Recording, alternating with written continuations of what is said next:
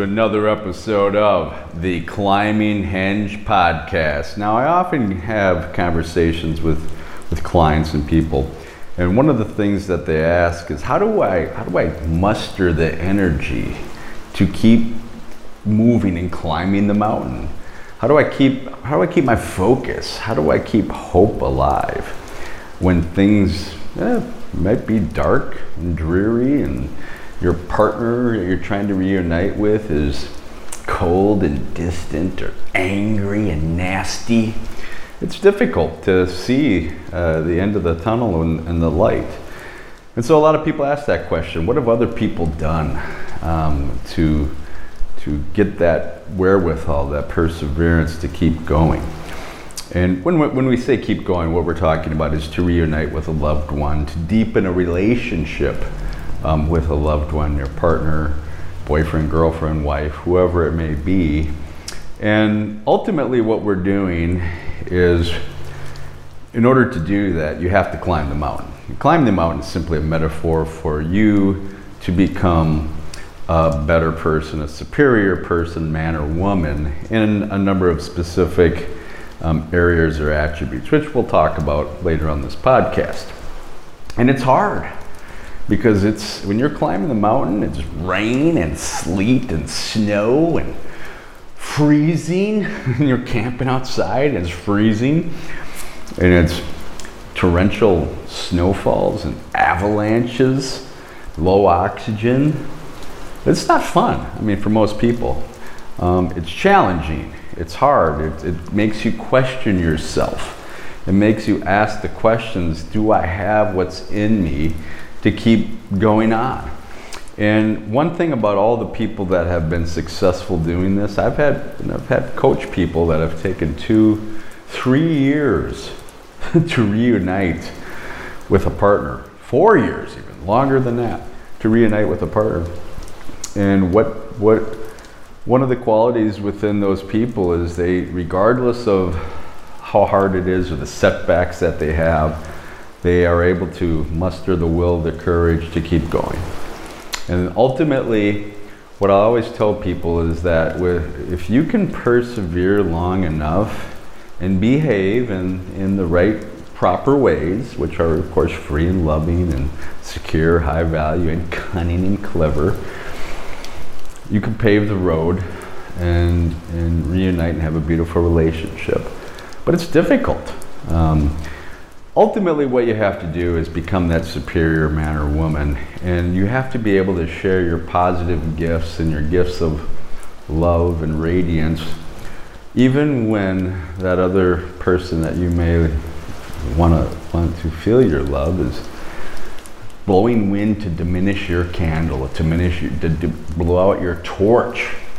Because ultimately if your partner sees that you're positivity and sharing your gifts can be blown out by their distance or their cold or their anger or their punishment of you, they ultimately know that you will not, you're not strong enough to, to do the climb for them. That's what they know.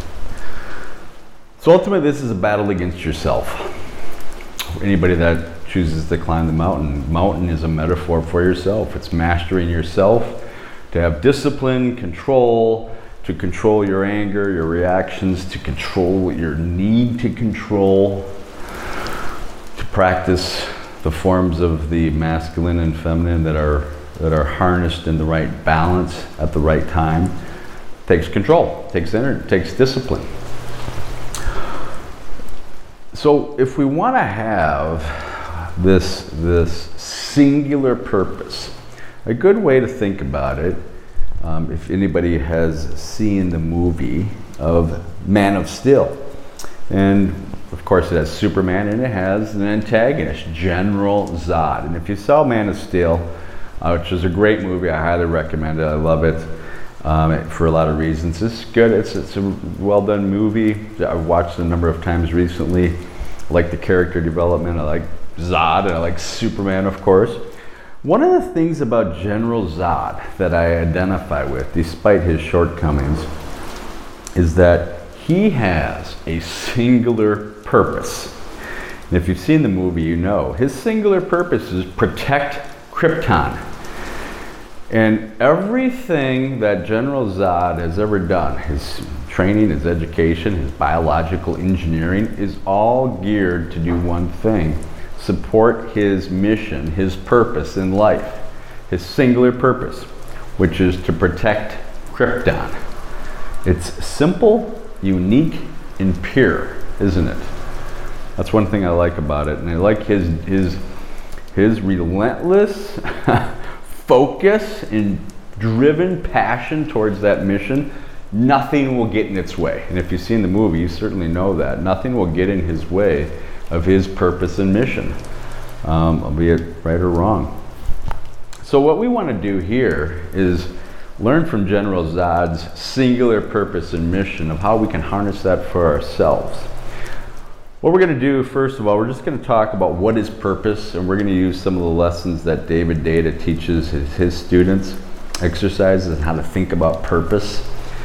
We're going to we're going to talk about what my purpose is, what my mission in life is, and how I think about it in a very simple, you, simple manner, just like Zod.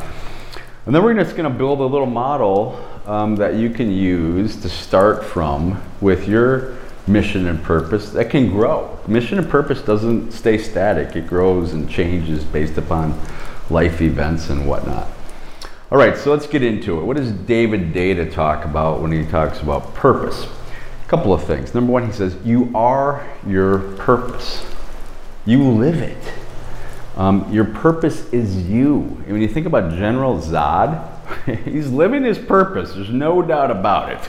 If you haven't seen the movie, see it.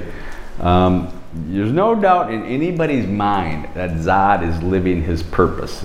He's relentless in pursuit of it, overcoming all odds. And that's a great lesson because, again, guys who have overcome the odds and have been successful and long endeavors to reunite with a loved one, ex ex wife, people who we've worked with who have reunited with their ex wives before. They're divorced, they're back together. Those people had a great focus on their purpose to do that. Pushed aside, pushed aside all of the distractions to do it. That's one of the things you have to do. You have to be able to focus on what's important and weed out the distractions. Distractions are things like, is she dating somebody else? I could care less. It's not that I don't care, it's like I focus on what's within my control. My, my area of control, my lexus of, locus of control is I focus on becoming a superior person, a superior man. Free and loving, secure, high value, cunning. And if I can harness those things and become the most powerful, free, and loving man I can be, that, that I've, I've done all I can. And it's powerful. I'm not worried about anybody else. Forget that. So, distractions you must put out of your mind. One thing about distractions is distractions can detract from you understanding what your purpose and mission is. So, one exercise David Deida has students do is have them sit down in a circle and they just sit and try to free themselves of, of all critical thinking, kind of a meditative state, and just get centered and balanced. Ultimately, you're going to come to a point where you have to go to the bathroom, right? In that moment, when you have to go to the bathroom, as David would say, is your singular purpose is to go to the bathroom. Now, how do you feel when you really have to go to the bathroom? You're on a mission aren't you? You're going to find a bathroom one way or another, whether it's bushes or whatever, and you're going to go. That's what we want your purpose in life to be. I'm going to do this. I'm going to be driven towards it regardless. I'm going to find a way, just like General Zod, by the way. So you sit in a circle, you get rid of the noise and the distractions and all the changes, which are the forms of the feminine you don't do things like, well, I'm going to go to Bali and play and try to f- decide what my mission and purpose is. That's the forms of the feminine, seeking attention. What you do do is you sit upright and you say, I don't know what my purpose is, but I'm going to be fully self aware in myself, sitting upright. I'm going to get the forms and the distractions out until I really understand what it is that, that I am, my purpose and mission. So that's an exercise anybody can do. Now, to the second part here is if you say to me, you know, I've had people ask me this before, what is your purpose? What is your mission? To me, it's real simple. I call it the union of the two, the two becoming the one. The union of the two is simply two people coming together in a beautiful, deep, trusting, emotionally safe, symbiotic relationship. And they, they, it's a union of the two. They have a great trust in each other. They can become vulnerable to each other. They're accepting of each other no matter what. And through that acceptance and traditional love develops the merging of the two. And if it's a, I'm working with somebody to reunite with a loved one and their partner, wife, husband, ex-wife, whoever it may be, the, ultimately that's what we're seeking is a union of the two. And we're teaching and coaching the skills so that two people can evolve to that. Now, I also coach uh, chiefs of staff, and in that, what we're working to do is, is also create a deeply symbiotic relationship between two people the chief of staff and their partner. It could be the chief of staff and their CEO. Many times that's who we're coaching. And as a chief of staff, ultimately what I'm responsible for is executing the agenda of my partner, the CEO, president, whoever that may be.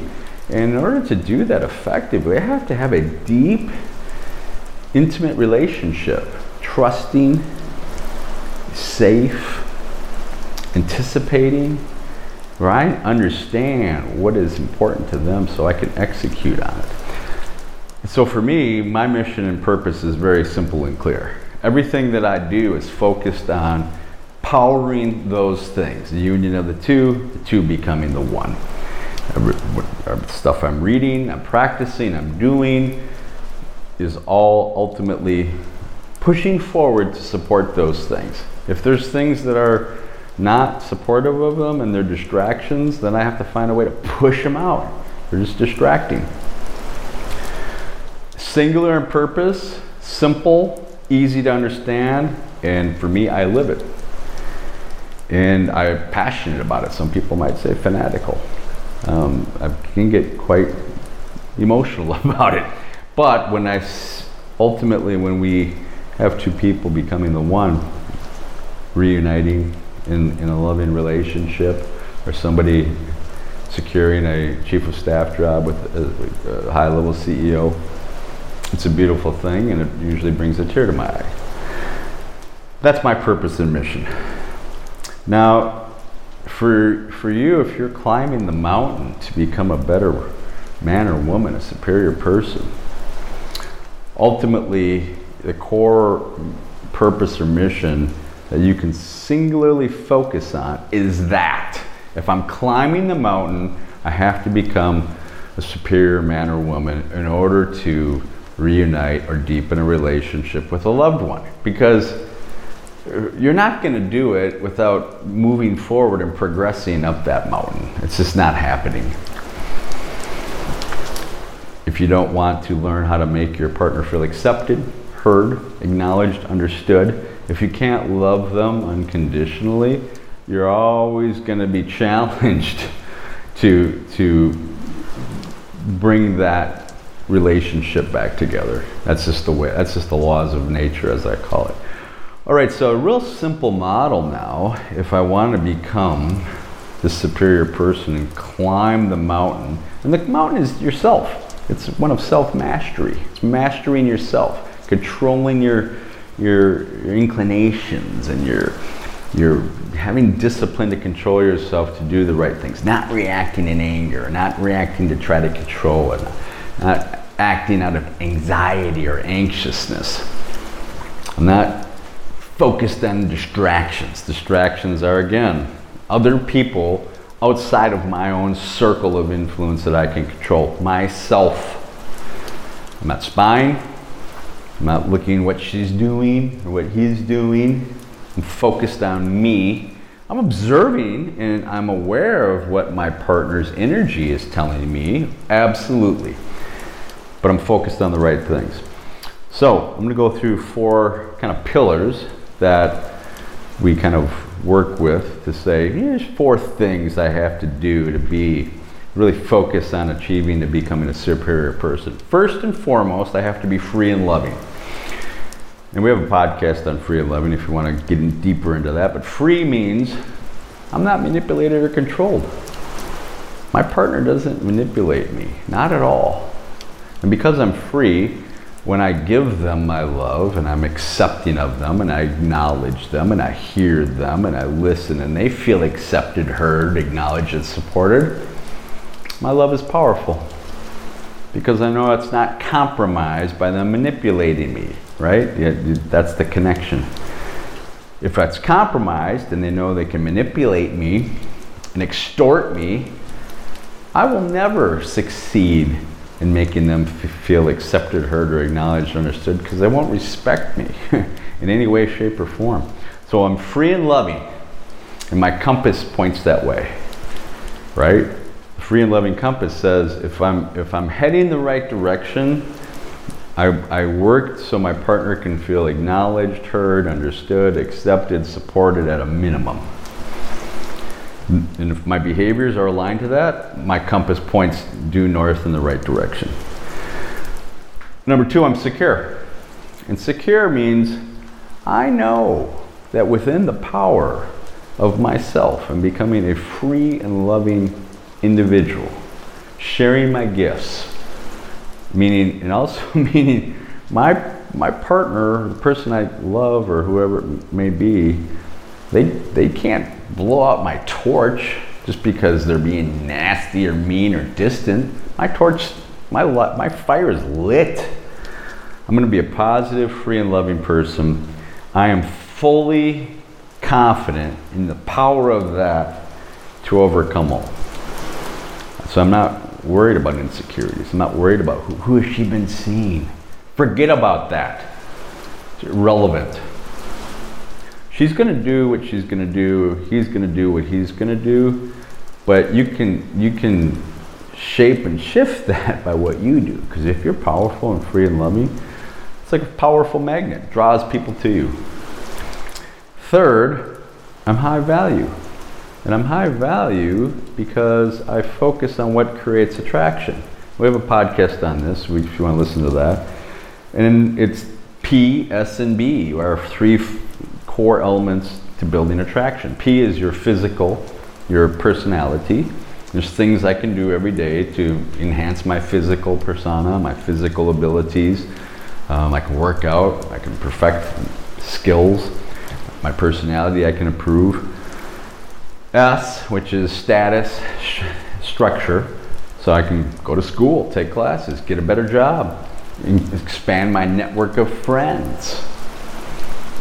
I can write a book, become successful. All those things I guarantee will make you more attractive.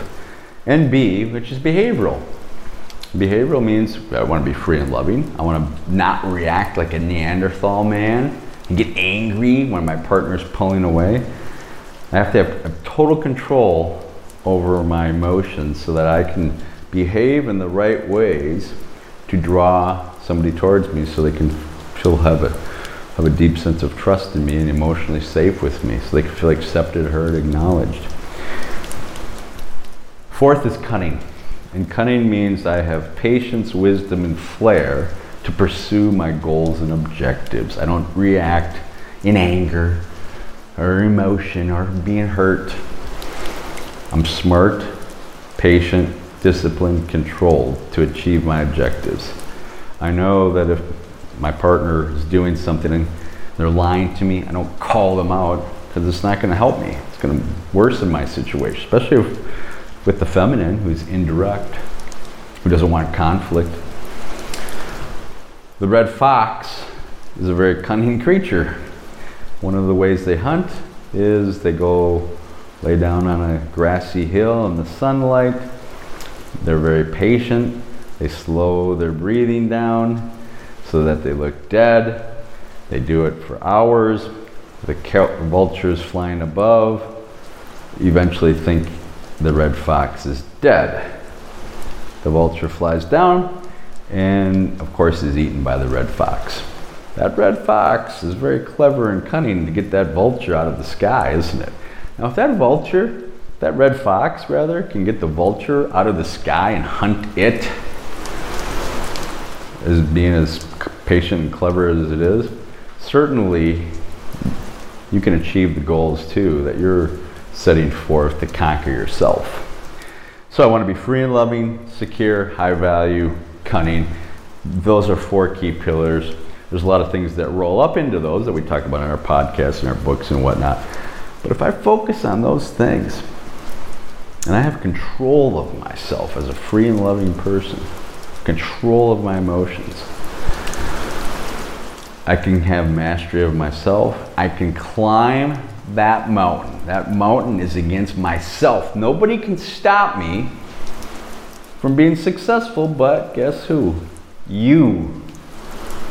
So you look yourself in the mirror, you don't make excuses, you don't say her or him, you say you. And if you want to climb the mountain, you give yourself that singular purpose of becoming that superior man or woman and do these things. That's a good starting place because for me, even if I want to, my mission is my purpose is the union of the two, the two becoming the one. I have to be a superior person, man, and I have to be able to share my positive gifts every day, regardless of the storms. Because if I don't, no one's going to want to work with me, right? All right, so we have generals. By the way, if you're focusing on these things and you're engineering yourself to be a better man or woman, I was talking to a client and he had a term for this was terraforming. and terraforming is right out of the Superman movie, terraforming. And that's what General Zod does to planet Earth. He tries to terraform it, re-engineer its environment. So we're terraforming we are terraforming ourselves as biological creatures, our hearts, our minds, our bodies. We're terraforming them to become superior men and women. The only person that can stop you from doing that mission, that singular purpose, is you. Thank you once again for listening to another episode of the Climbing Henge Podcast. Thank you.